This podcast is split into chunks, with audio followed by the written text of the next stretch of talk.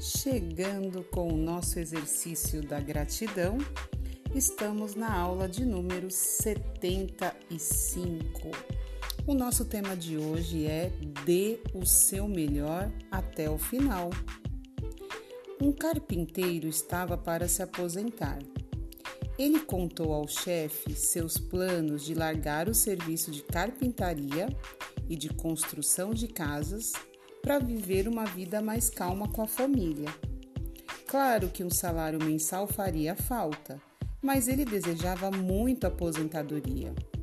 O dono da empresa lamentou ao saber que perderia um de seus melhores empregados e o pediu que construísse uma última casa como um favor especial. O carpinteiro consentiu Porém, com o tempo, percebeu que seus pensamentos e seu coração não estavam no trabalho.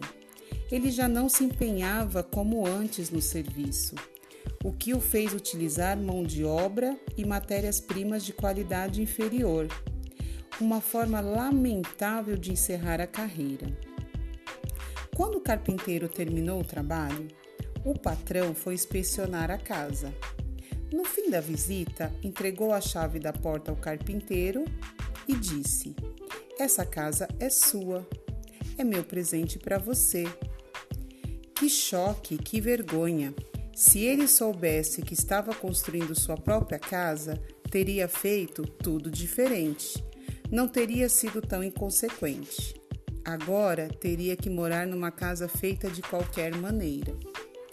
Todos nós passamos por fases na vida em que a motivação não está em alta e a tentação é fazer o mínimo necessário em relação às tarefas que nos são atribuídas.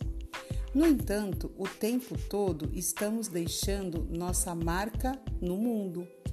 E não existe nada pior do que se envergonhar das próprias ações. Dê o seu melhor do início ao fim e agradeça pelas oportunidades de fazer a diferença no mundo. Que história bacana, né? E você, gostou? Como que você está fazendo aí, né? Você dá o seu melhor todos os dias? Ou você está fazendo aí mais ou menos como o carpinteiro no fim de carreira? Bom pensamento de hoje, tem uma ótima reflexão. Não esqueça de repetir a gratidão transforma e agora registre os três motivos pelos quais se sente grato. Muito obrigado, até logo!